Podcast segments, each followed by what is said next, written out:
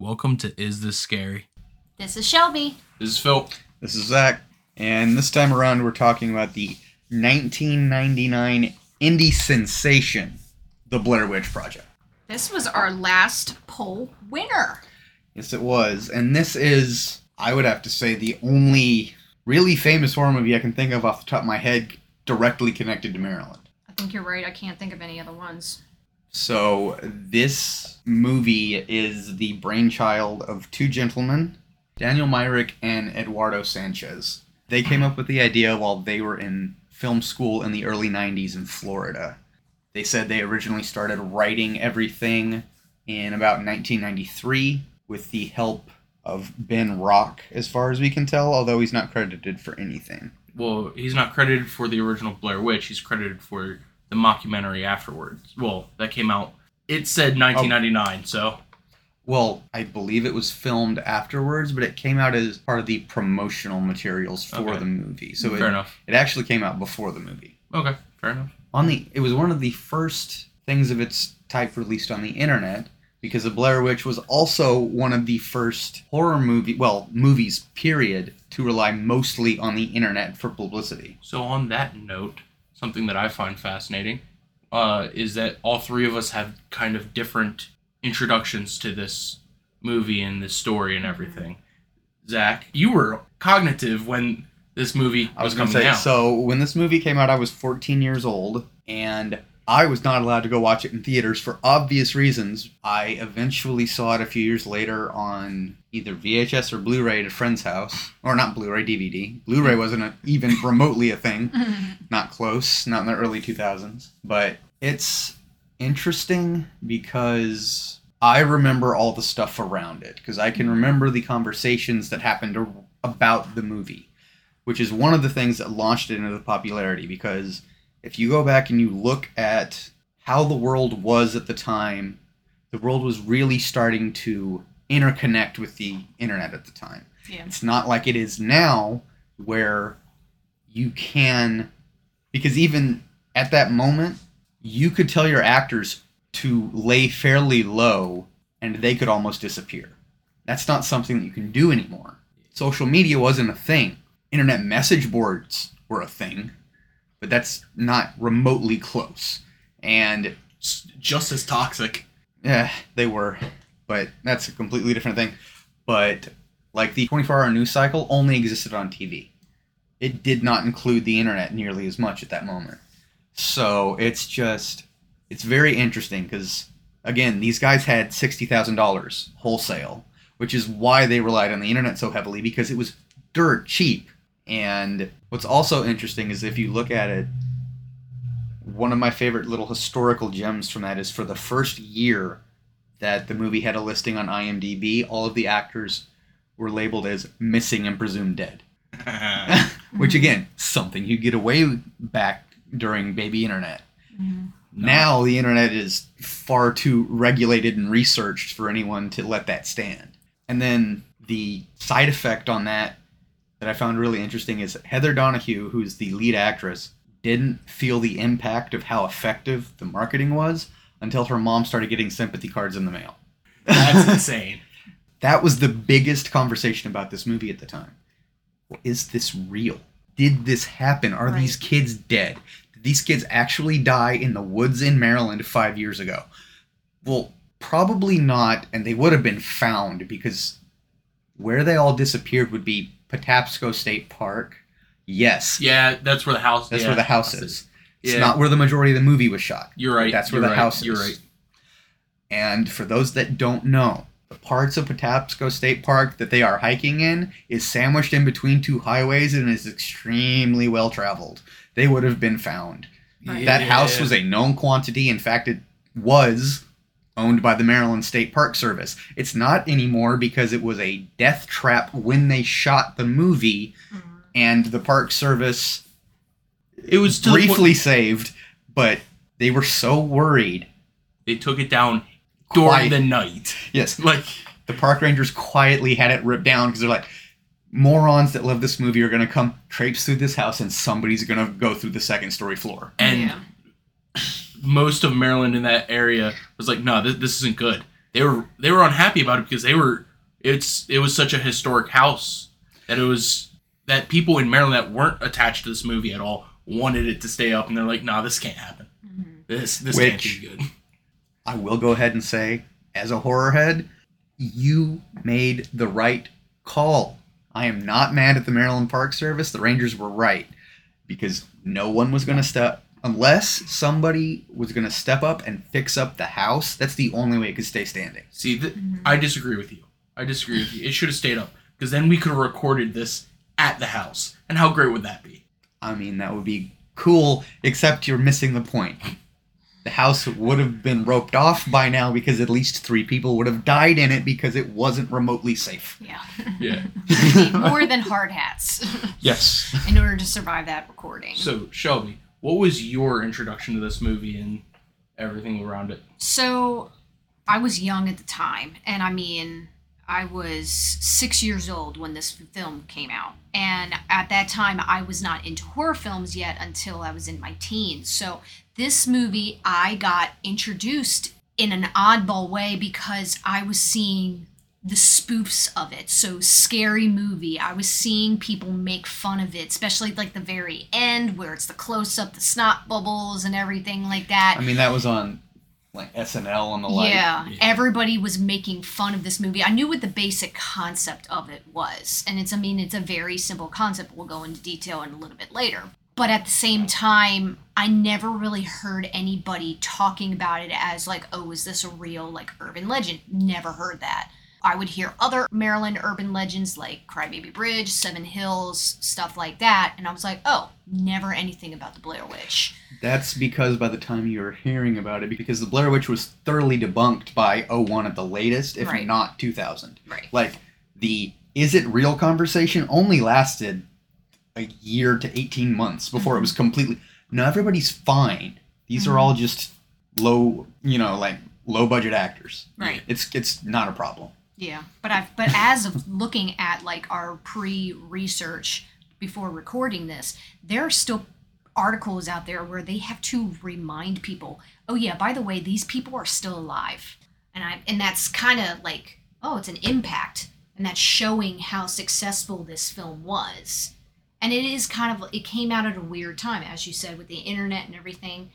Um, so it was one of those double edged sword kind of films where it was successful, but at the same time, it wasn't. I mean, it was successful enough to beat Halloween, um, broke Halloween's record as like the highest grossing independent film. It took a filmmaker 20 years in order to break that record, which is great.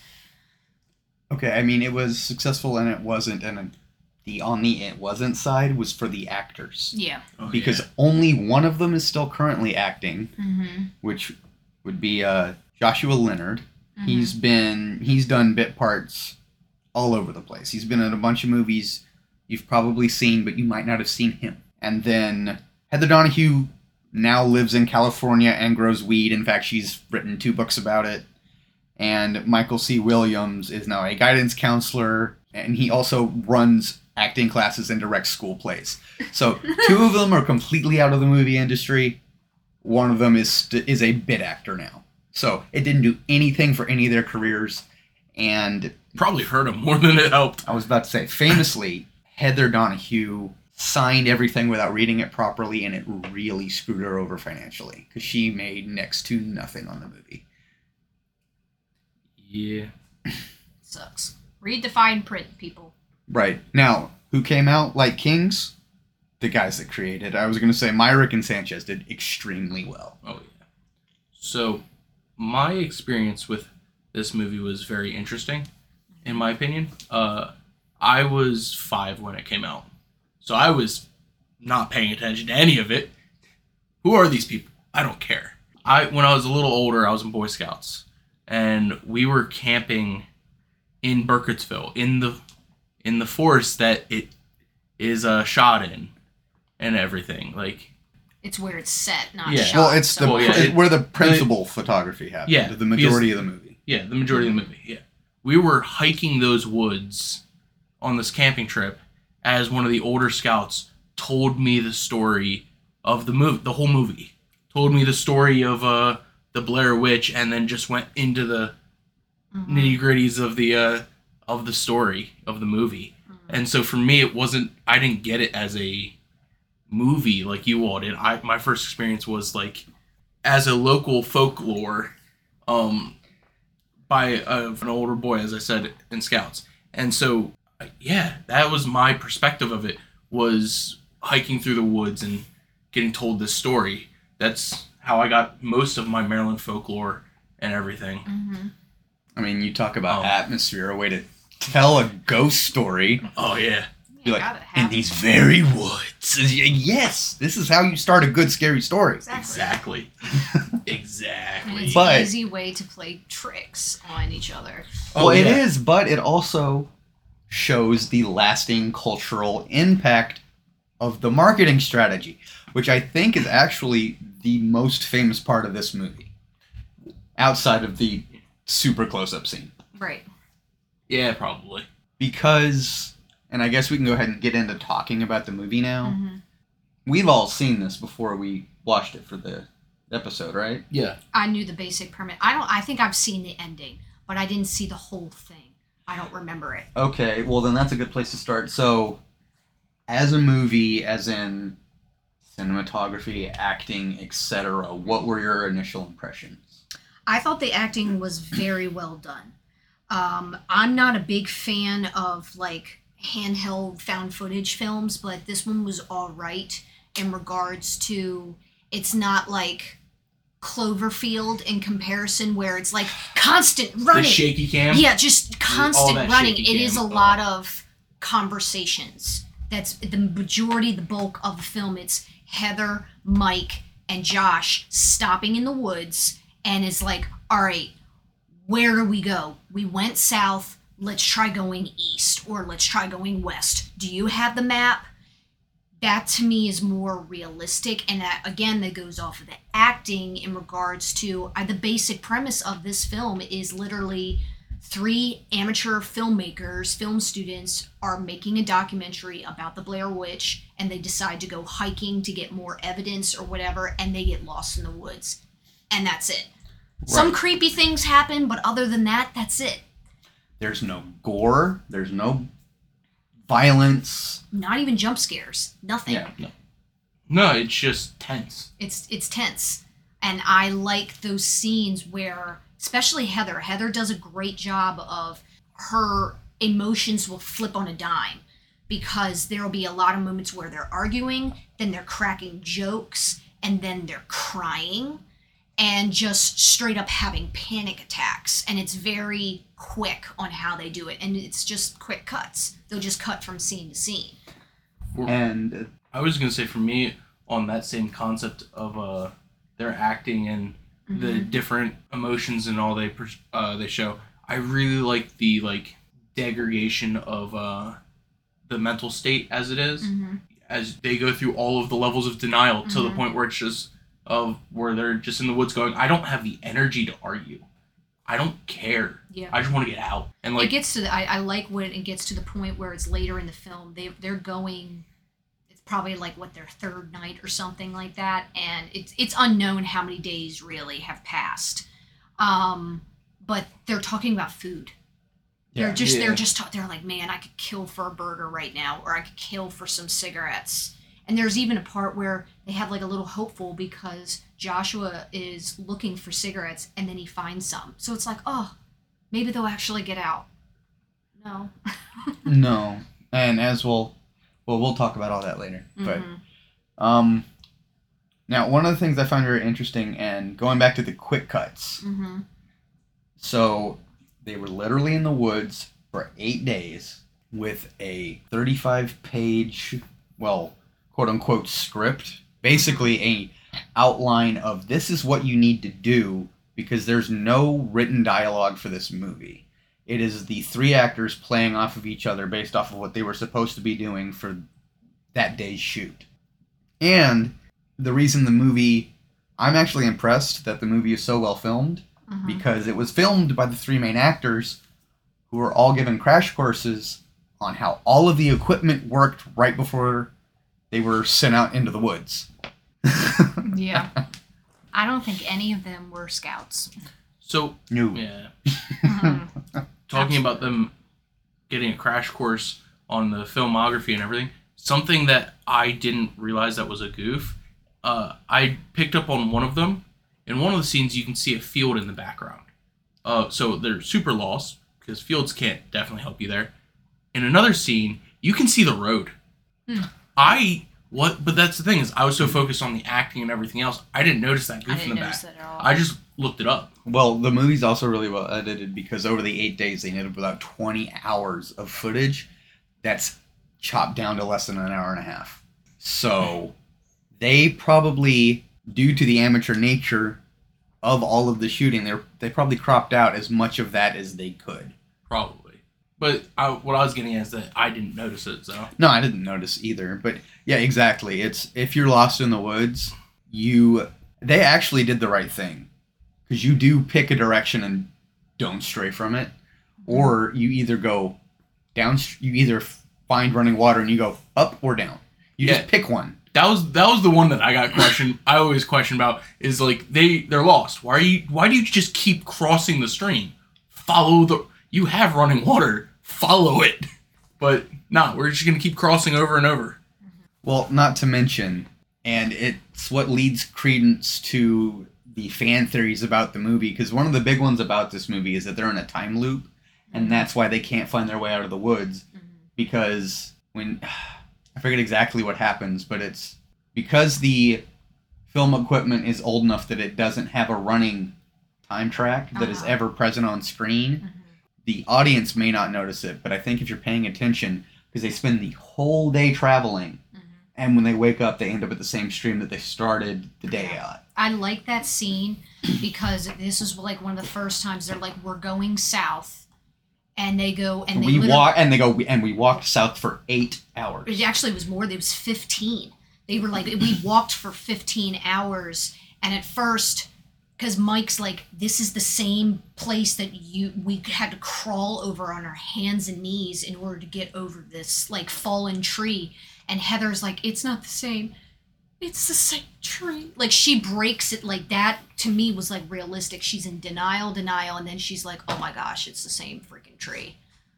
like and you could just hear it in her voice she sounds exhausted to the point where i mean she's about to break like she's Yeah. mentally physically just exhausted she's done Okay, I guess so. Let's go ahead. We'll roll into a brief overview of the actual movie. So, mm-hmm. the basic plot is Heather is a film student. Mm-hmm. She's shooting her probably one of her final projects for film school. She knows Josh. Josh is the equipment guy. They somehow know Mike. It Mhm. is not clear They hire Mike. They There don't know go. Mike beforehand. They pick him up. because he's got camping stuff. Yes. yeah Mike has gear. Mike has the gear. So, It's- you got two people that know each other and then you have some random guy exactly. yeah and the random guy usually causes a lot of problems because He obviously sure does. i mean he's he loses the map he destroys it on purpose so it's like really come on man So Heather has been doing a lot of wilderness and survivalist reading, which is smart because she's Right. planning on. Well, here's the thing: they were planning on obviously spending a weekend in the woods. Like that's that's the setup. They're heading out on a Friday night. They need to be back by Monday or by Sunday, I think. something like that They had, they had to Josh has to Sunday, work, yeah and they had to they have to return the camera. right? So the camera needs to be back by Sunday afternoon anyway. Mhm. That that's the thing. So they go out. They, They park on the side of the road by what's the state park? Because it's Uh, Burkittsville, Maryland. Ye- Well, it's, for- uh, it's Seneca Creek State Park in Montgomery County, Maryland. Okay, I jumped the gun on that. First, they drive to Burkittsville proper. They interview the mayor and other locals Mhm. about the Blair Witch because at that point the filmmakers had gone out and they seeded the town with their fake legend. Yep. Great. And then they went. Then they go to a uh, graveyard, get a opening kind of scene, and cut in. And and and Heather uses her documentary voice. Mhm. Yes, so Yeah. good. And then they Such documentary. interview a potential, um, I guess, survivor of Mary Brown. I think. Oh yeah. Or a potential uh, Eyewitness. relative. Well, it was an eyewitness. Okay, she yeah, saw yeah, yeah. You're right. she saw the witch. Um, Oh yeah, and she's crazy. well, kind of furry and covered in hair all over. You're like, Mhm. oh, okay. Yeah. Even though this part of the film is so quick, if you really pay attention to, because all the locals are saying different things. They're not really saying a lot of stuff that is cohesive. Because the main older guy, I think it was the mayor, He's was, the mayor. Yeah, because he was talking about how um, all of a sudden all these children had disappeared. Uh, all these children died in like one year span or something. Yeah, well, yeah, but that part of the story was uh, backed up by the guy by, that was standing by his truck. Yeah. And also with Mary talking about in the cemetery, because she was like, if you notice in the cemetery, majority of these graves are all children that all Right. died on Heather, not Mary. or Heather, sorry. But and that comes up again during one of the nights while they're in the woods. It does. Mm. Yeah. After that, they uh, park by the side of the road and decide to go hiking in the woods. Yep. So they start the woods on day two because they sleep in a motel overnight. They're looking for this special graveyard. Is one of the things they're looking for, along with Right. the And possibility of a house. they, yes, because they did say they were looking for the witch's house. Mhm. They find a rock that is suppo- on like a riverbed that's supposedly a big thing. They The coffin rock. Yeah, the coffin Mhm. rock. Um, other than that, I mean, it's so it's mainly them just walking for a while, and they start hearing things at night. Well, they knock over piles of rocks, Yes. which has something to do with the legend. Josh. Josh. That's important. So Josh, yes, Josh accidentally kicks over one of the piles of rocks. Heather tries to fix it and touches it. Well, yes. After they walk a respectable distance away from the rocks, is in they can't see them anymore because they're freaked out by them. They camp for the night. During the night, they hear sounds of lots of activity around their Tent. tents. Like people are snapping twigs, walking around, but that's about it. Night Mhm. one. It's maybe okay. So maybe somebody is going on a midnight hike or something. Yeah. Like they It don't goes- think much of it. Yeah, it goes from, especially as they're not really that far into the woods, that, oh, it could be just somebody that might be hunting, or it Yeah. could be just somebody who's just going, walking through the woods. But then as the nights go by, it becomes worse. Of some, Yeah. mostly the boys think that it is, um, it is locals playing a prank on them because the locals already know that they are here to do a documentary, so they're doing it on purpose. Or it could be some crazy, like, people that live in the woods that are just following them because they want them off their territory or something like that. Right. Yeah, but as I think it's like night two or like night three. Well, it's night. So night two happens after they have a day of we found the cemetery and the pile of rocks. We have enough footage to put something together. Let's go back to the car. You need to get home. Or yeah, they only had two days Yeah. because it's Josh at that point is I haven't called my girlfriend in a day. I have work in a couple of hours. Like I've got stuff. If I disappear, people are going to notice that I'm missing. And so they go, okay, let's try to find the car. And even though Heather taught herself how to read the map, and I'm sure probably went out and practiced navigating by map before she got into the woods, because she seems to know what she's doing, can't get him out of the woods. And they do have some squabbles and everything, but day two in the woods is fairly uneventful. And then you have night two, and it's there's more noise and twig snapping, and like people are messing with the tent. Mm-hmm. Isn't that the night where they wake up to find a pile of rocks in front of their tent? Yeah. So Several Yeah. piles of rocks. Three- Oh, no, yeah. the- uh, I There are thought the three first one was piles. the first. no, no, no. No, there's three. Yeah. On it's so it's day three in the woods is when they wake up, and yeah, there are one in the middle, and then there's two out from that in the woods, and they're like, why did we set camp next to these things? And it's either Josh or Mike, one of them yells at me, I think we would have noticed if we were pitching the tent right next to these stupid rocks. Right. Why would we do that? hmm All right, and so we mentioned this moment earlier in the episode, but this is the point where Heather's like, okay, I'm gonna go ahead and get our bearings. I'm gonna find a couple of landmarks. I'm gonna triangulate where we are, and I'm gonna get us out of the woods today. and then she rips through everybody's packs looking for the map until they get into a fight. And Mike reveals that he's like, Look, you didn't know how to read the map. The map was useless. I kicked it into the creek. It's gone. and the thing is, is he's literally cracking up the whole time. And they're like, wait a minute, are you joking? Like, at first they're like, you're joking, right? And then they're like, are you kidding me? This is the point in time where someone is going into the river to find the yeah, map it's like, and not coming out till they find it. Yeah, because he's literally like laughing, like this is hysterical, like almost like almost like he's crazy. And then, then once it hits him, like, I just screwed us all. And then once they can stop trying to beat the crap out of each other in the woods, Mike still has his compass. Mm-hmm. So they say, okay, where did we come from? As think Burkittsville was south of here. We should go south. So they go south. They walk through the woods, and then they find The twig people.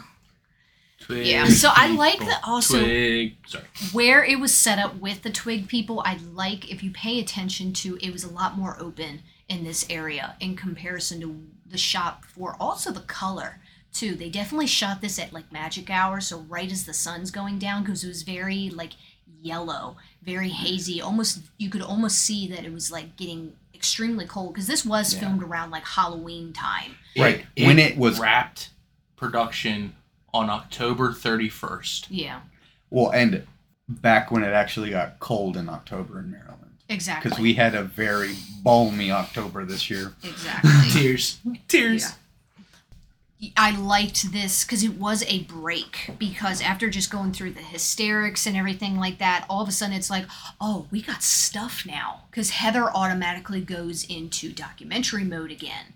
Well, While Mike and Josh are like, okay, you got your footage. Let's get the hell home. And I think that is a coping mechanism for Heather. Yes. Because it's one thing that she can make sense of. It's okay, I'm out here to make a documentary about the Blair Witch. Here's some weird witchy crap. Let me get it on camera. She's trying to find a positive, and that's what you're supposed to be doing in a survival situation. You have to find some sort of positive, or you're going to break. So I see what she's doing there, but yeah, it. I mean, she's sitting there. There's constant like she different types of shapes of like twig people all hanging from the trees huge ones like they look like they're like people hanging from the trees and um weird like triangle shapes and everything like that. Yeah. and uh, then i mean then it's just like okay we got the footage. Let's move on. Our main focus is getting the heck out of here. And so then they travel until they lose the light, and they make camp, and they decide not to make a fire this tonight because they're like, look, the last two nights, people have come and messed with us. Yeah, and then this is night three, and then actually this is where they hear the kids laughing for the first Mhm. time. But this is just that layered lore that the movie does really well in a subtle way without insulting the audience, which I appreciate. Because it's like, yeah, the Blair Witch is connected to dead kids. Creepy camping, day three, super lost in the woods. That's how you do tension.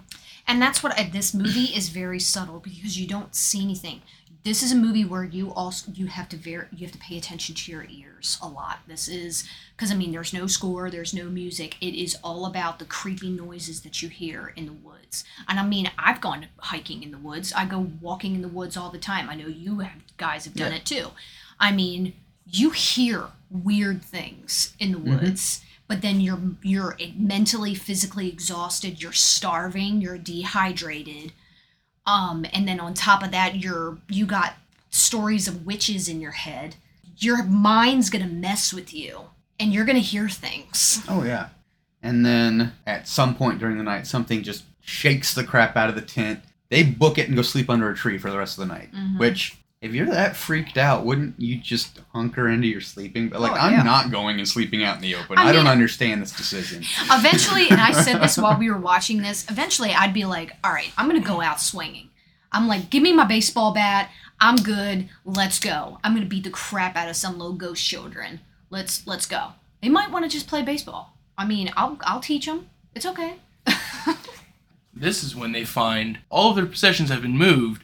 Josh's specifically is all over the place and covered in a very interesting substance. slime. Yeah.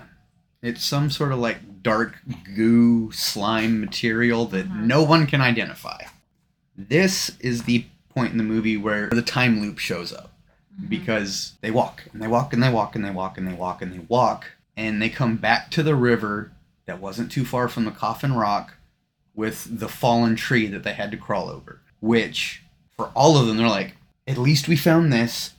We can't be that far from the car. And then they just can't find the car Yeah. and are forced to camp in the woods for another night. And this is when Josh goes missing. Yes. In the morning, they just find it. Josh's clothes balled up. All of his stuff's gone. There's no trace. I mean, and he's gone for days. Well, I mean, yeah. He's gone for the rest of the movie. Yeah. I think it's at least two days have gone. It seems like it is, No, it's, but it's only It's- one So it's only one. It It's only seems one. one like it's day, two. and then during the night. in the middle of the night, yeah. What do they hear? They hear Josh yelling for them. I do have to say real quick, during the day, Mike and Heather do seem to like come together. They don't hate each other anymore. They It They've takes moved past most it. of the day, but Yeah. they do get there. yeah. so that during the night they hear Josh, so they start running, uh, getting out of the tent, running. They don't find anything, and they uh, think the witch lured them out of the tent, so they scrambled back, and that leads to the morning. right. So after what? Traumatized night number five now? yeah, Something it's- like it's- four or uh, five. yeah, It's too many. That's how many it is. there's still more bundles, uh, or there's still more rock formations around the tent. And they find a bundle of sticks and Josh's shirt. Yeah, Heather actually decides I'm gonna go digging in these rock formations, and I'm like, no, you're stupid. Don't touch it. No touchy. No touchy. And she decides what is under here, and she finds a bundle of sticks that is wrapped and is actually tied tight with a piece of Josh's flannel shirt. And she's like, I know what this is. You could hear it in her voice. You don't see her face because she's filming everything. She's like, like she gasped, like you, she knows. Like this is her buddy. Like she knows. Mhm. And so she opens it up and she just freaks out because of what she finds is blood, teeth, and most likely other body parts. Because this is one thing that I've always had a problem with is I could always see blood and teeth. yeah, I didn't But see anything else. Apparently, there's teeth, hair, a finger, and uh, a large piece of a tongue. In Which that. I'll tell you one thing though, that blood was on point. It looked good. It Yeah. looked good, and I mean, I was like, all right, I could. The tooth looked good. I mean, it was looked like it was like freshly extracted. So I was like, okay. You couldn't real. I, I'll agree with Phil though. You couldn't really tell the You finger couldn't. or the chunk of tongue. Probably Like, the maybe- hair, maybe because there were dark points in it. But I'm like, we're getting a little too technical Well, but it. the other thing is, this was shot on. I don't think it was Super 8, but it was shot on. The best footage is on the 16 millimeter black and white camera, and the other one is a is a late 90s handy cam. So this is a videotape in 16 millimeter. There's not a high def cut of this movie because you can't. It's shot. It's not shot on commercial grade equipment Uh, she also doesn't, doesn't, tell Mike. Yeah, that's a very that point I don't think I picked up on, but it makes sense because, like Shelby said, she's so freaked out because at this point, the one person she actually knew and had a relationship, Mhm. she's found chunks of him. So I think it's interesting because the, both of these decisions definitely lead into what she does at night, which is the most infamous scene of this movie, which is her talking to the camera, apologizing to everyone, and it's not running out of her nose. Very lightly, you don't really yeah, notice it as much in this. Not like the uh, the spoofs, spoofs, have it, that where it's just a obviously, massive like, bubble. over exaggerated it, but yeah, Yeah. she's like saying, "I'm sorry to my mother. I'm sorry to uh, Josh and Mike's family." Yep. And it's it's- it's a great point because you could just she's cold, she's hungry, she's and she is like she's like I'm done. Well, yeah, and the biggest part is she blames herself for everything. She's like, "My project. It's my film. They never would have been out here if it was for me." But I, I don't know because Josh was being a good friend and helping her out. Mm-hmm. And, And Mike- Mike. and Mike wanted to make some money. Nobody forced either of the guys to be out. And so at this point, they hear Josh's screaming and crying again. Mm-hmm. And they follow it, and they magically transport into a different state park. Magically, the go to Potomac. Yep. Poto- Potomac. And they find a big, huge house. they do. Yep. And uh, they go inside, still hearing the cries, and they run upstairs to be one of what I think is probably one of the coolest scenes. And when I was told the scene in the uh, hiking, they walk, they go upstairs into the attic, and then there's kids' handprints in blood all over the walls.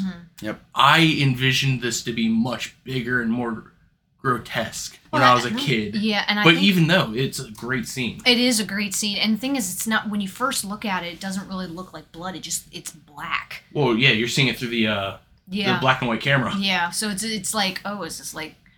But I mean, they go upstairs, can't find anything, and they're like, oh, he's in the basement. Let's go. And then the further down they go in the house, the less handprints they see, and more vague demonic symbols keep showing up. Mhm. True.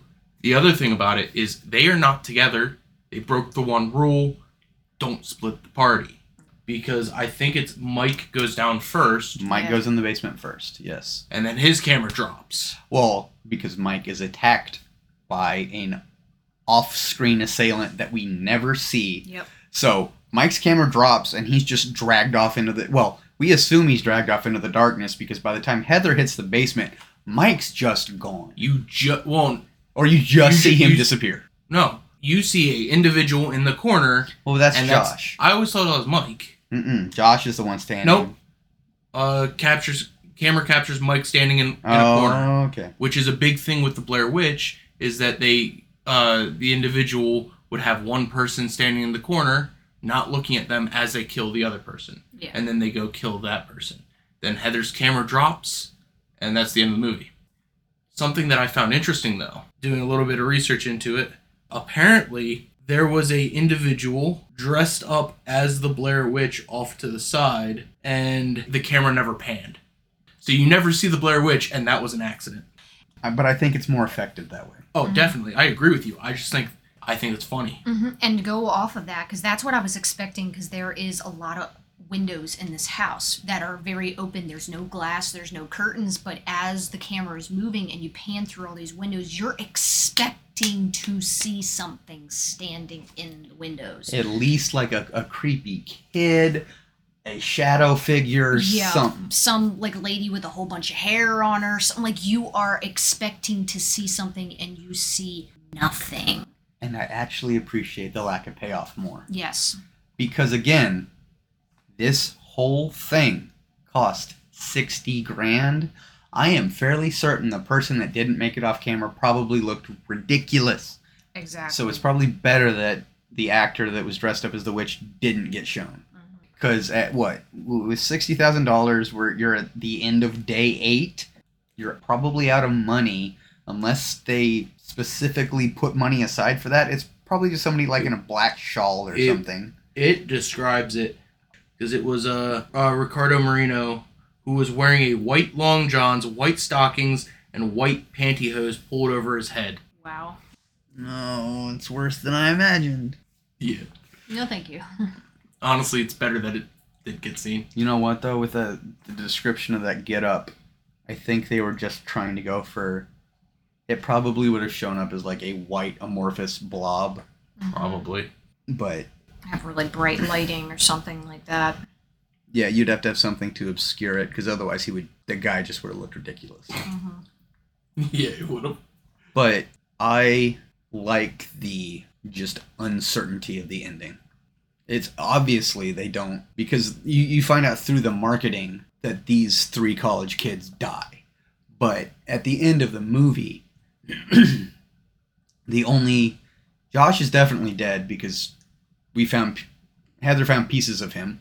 Uh, Heather's more than likely dead. You're really not sure what happens to Mike. Right. Well, I mean, you assume he dies because of how the Blair Witch is supposed to kill people. Right, but you're not shown anything, which I again appreciate. And then we come to the sequel.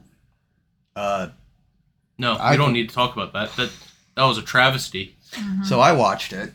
Um, have you seen any early to mid two thousands real trash garbage horror movies? You have seen Book of Shadows, Blair Witch 2, with everybody in the, you know, the, the metal ball necklaces and just really bad fashion of the time, spouting garbage one liners and not acting very well. Mhm. And then the, what, 2016, I think? Mm-hmm. Yeah. I think there was even a game too. there There is, is- a game. There's also a comic book. I looked, by the way, all of those are way long out of print and very expensive. I'm not going to try to bother. Well, just compare this this film to Hell House LLC and how they do the post, or I guess the pre, how they handle the story. It is found footage, but they do a whole thing where they do the interviews. I mean, it is documentary style as well, but they also go. They see the interviews from the newspaper and the newscasting and stuff like that. And I can't remember how it just ends. Does it just end with that? It just ends Yeah, in the so it's the basement. same thing, yeah. Just ends in the basement. Oh yeah, no, you're right. Uh, Hell House LLC just ends in the. Uh, two A or something. Yeah. it's 4A. not the hotel room. Yeah, hotel room. Yeah. Yeah. So I mean, it's the same thing. It doesn't. It doesn't. It just ends. That's it. That's, that's all you really need. I'm like, you don't need anything else. You don't need. Yes, four, three teenagers are missing in this in the woods of Maryland. We don't need. To, we don't need that. That's not going to give us anything. And to be fair, they they did that at the beginning of the movie with they found this the uh, document they found this footage in this house in the woods. Yeah. Right. And that was Um, all typed. It wasn't even like somebody talking. It was just like. Yeah, it's typed. Yeah, yeah. it's there for maybe twenty seconds. Mhm. I mean, at this point, I guess we can go into the legacy because this is not the first found footage horror film. It's not the first handycam horror film. Yeah. It's the most famous and successful. Mhm. I mean, because this spawned dozens of ripoffs, the most famous of which is the Paranormal. Well, is Paranormal Activity 1, which is a decent movie, Paranormal Activity 2, which is slightly less good, and then they made more for some reason. That's another one of those series that needed to stock two movies in because it just gets How really dumb complicated for no reason. But how can we tell our great story about a witch coven abducting a child and then giving the child back and then abducting it again Yeah, I know. and then abducting it again? Cries in confusion. VHS tapes and video cameras are spoopy. Pretty much. Anyway, Cries in confusion. it is one of those, and it's also one of those movies that I would put akin to all of the people that went and saw the Sex Pistols live, and it was, hey, if these people can do this for almost no money with crappy equipment, me too. Except none of you did it very well. Yeah, pretty much. I mean, come on. One of the major inspirations in them starting this project was watching paranormal documentaries and going, these are scarier than horror movies. We should do this. And I mean, they do it well. It's Yeah. like we said before, it's a very tense movie. It's atmospheric. Mm. Lots of natural light, except for in the night scenes, and I'm sure they had somebody pull out a light rig because you can actually see stuff. Yeah. Nah, man. It's just a flashlight. I'm sorry, I've been in the Maryland woods at night. It gets dark. Yeah, It- it it's a little, it's a little spooky out here, yeah. Yeah, it does. I guess we'll go into horror news. So Jordan Peele's um, new horror film Nope is is most likely coming out. It's scheduled to come out this summer of this year. The only problem is if I guess cases of COVID still rise, it's probably either going to get a streaming release date or it's going to be pushed back. Not really much said on it. Trailer has not been released yet, so again, it really depends on when he decides to. I guess when he makes the decision on what his release date is, we probably won't get a trailer for a while. And again, Jordan Peele did Get Out, and he also did Us. So this is like his third like big horror film. Going off of horror video games, uh, Five Nights at Freddy's Security Breach is out. I've watched the gameplay a lot it's very different from past Five Nights at Freddy's because it is a bigger open world. Um, so there's a lot of exploring, but still have the traditional jump scare game. So far, the only thing that I've seen when it comes to negative reviews about it, it does have a lot of glitches, but they're trying to fix it at this moment. So it's not perfect. So, on a different note, there is a new animated D, uh, DC short that is Constantine, the House of Mystery. Mm-hmm. It's been rated R for bloody violence, as everything Constantine should be. And it is uh, supposed to come out spring 2022. Nice. I am a major Constantine fan. And I guess the last thing is countdown to Scream 5. which is either going to be great or finally kill the series. My only Because cons- there's very little in between. Yeah. My only concern, and they did this with Halloween, they are going to show too much of the movie in um, screen spot clips and extended trailers. I don't want to see any of that crap. I'm not watching anything for Nope. Scream. I've already seen trailers, so I mean, I saw the main trailer. Other than that, I don't want no TV spots or anything because that's the problem is they start releasing like clips too early. I don't want to see any of that crap. Nope. Even though it might be 30 seconds long or 2 minutes, 3 minutes, I don't want to see no clips. Nope, nothing. And I hope they don't do that.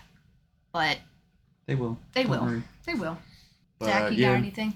I was gonna say on the streaming front of horror, I'm still. I want to see what Netflix is gonna do with Texas Chainsaw, and I Mhm. want to see what Hulu's gonna do with Hellraiser. Mm-hmm. I have much higher expectations for one because we haven't seen any footage at all from Hellraiser, and what Yeah. we've seen from Texas Chainsaw worries the crap out of me. oh yeah, definitely. Yeah. So Also, Scary Stories to Tell in the Dark is on Netflix.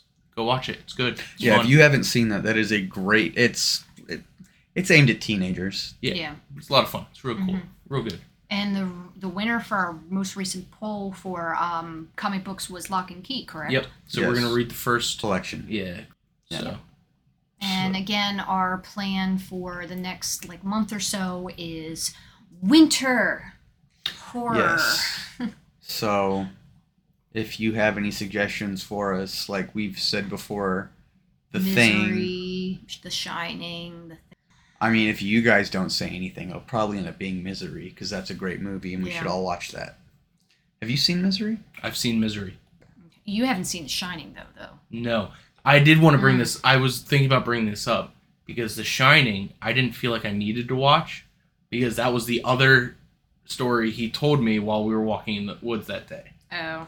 So while we were hiking, he told me the story of The Shining also and the Overlook Hotel.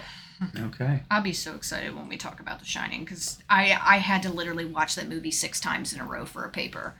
I wrote 14 pages and it still wasn't long enough for that paper. I Okay. I I was seeing Jack Torrance everywhere. I bet. Well, I was excited. all right. Well, you guys will figure out what we did the next episode. Yep. Wh- whatever our idea is. So, this is Zach. This is Shelby. This is Phil. Stay spooky.